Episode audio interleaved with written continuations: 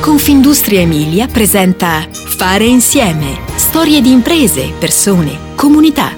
Podcast con Giampaolo Colletti. Perseverare per poi farcela, perché nulla è impossibile, basta crederci per davvero. Nella storia che stiamo per raccontare è proprio così. Ma partiamo dai luoghi che fanno le persone. Altro che aree metropolitane high-tech e scenari avveniristici. Il futuro spesso si annida in posti impensabili e abita anche in quell'eccellenza della provincia italiana che genera talenti e idee. E allora il futuro, fatto oggi soprattutto di un'innovazione attenta all'impatto sull'ambiente, riparte da una piccola frazione emiliana. Siamo a Sant'Antonino di Casalgrande, comune di 20.000 anime a sud-est di Reggio Emilia, sulla sponda a sinistra del fiume Secchia. Terra in passato a vocazione agricola, oggi votata a quell'industria che si declina in meravigliose storie di impresa. E qui c'è un imprenditore start-upper rimasto orfano da piccolo e con un titolo di studio di terza media che ha deciso di sfidare i grandi e di costruire prodotti e servizi basati su nanotecnologia. Lui è Gianluca Falleti, 47enne nato a Sassuolo. Perseverare per poi farcela, dicevamo prima. A 21 anni, ossia nel 2002, l'idea viene messa a terra nel garage di casa, trasformato in un vero e proprio centro di ricerca un piccolo chimico che decide di darsi da fare.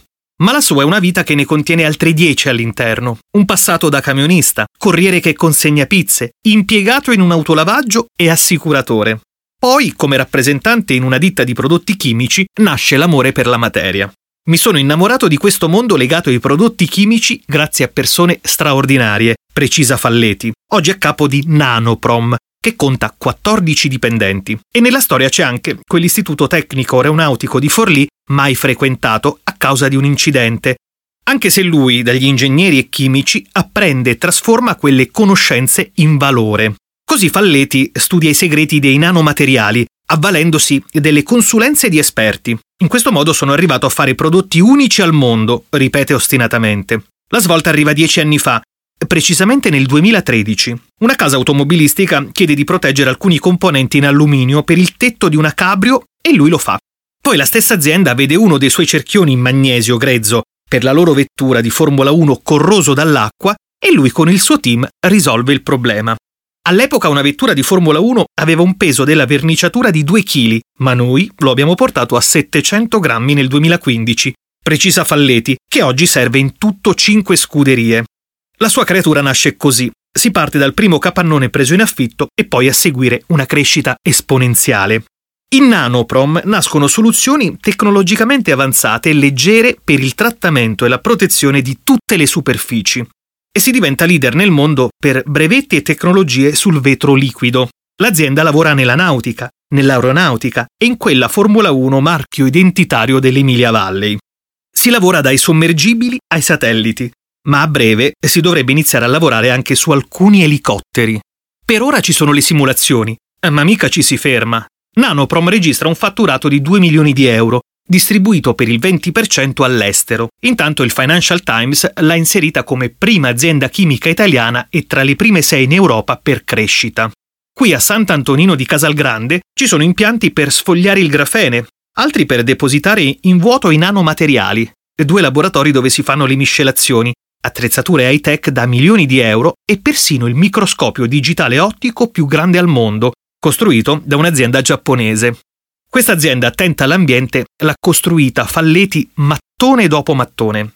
L'acqua la generiamo noi perché riprendiamo quella dei condizionatori grazie alla creazione di speciali silos. Così gli scarti di produzione passano al 2% e tutti i materiali sono completamente riciclati. E ancora, non utilizziamo plastiche tra i nostri materiali e l'elettrificazione consuma come CO2 il 50% in meno delle altre aziende, dice Falleti.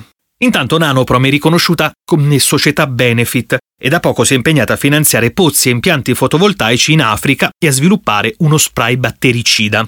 Nanoprom è tra le prime realtà in Italia a credere nella ricerca e nell'applicazione commerciale dei nanomateriali, Faccio prodotti unici al mondo, come ad esempio il vetro liquido. La vetrificazione a freddo ha anche il vantaggio di essere neutra per l'ambiente e non tossica per l'uomo. D'altronde la vernice è la principale fonte di microplastica nell'oceano e il 58% delle microplastiche nei mari del mondo proviene proprio dalle verniciature. Il nostro rivestimento non prevede né plastiche né gomme, conclude Falleti, che oggi dispone di 12 brevetti, di cui 8 approvati. L'ultimo brevetto Nanoprom abbatte gli imballaggi di plastica e ripensa il cartone che ricopre i bancali delle ceramiche. Poi ci sono le nuove sfide che prendono forma. Così nasce Nalucot, startup che elimina l'utilizzo del cromo tri ed esavalente per tutti gli elementi di interior design, ma questa è ancora un'altra straordinaria storia di futuro. Fare insieme ti aspetta alla prossima puntata. Puoi ascoltare tutti i podcast sul sito www.confindustriemilia.it slash podcast e sulle principali piattaforme digitali.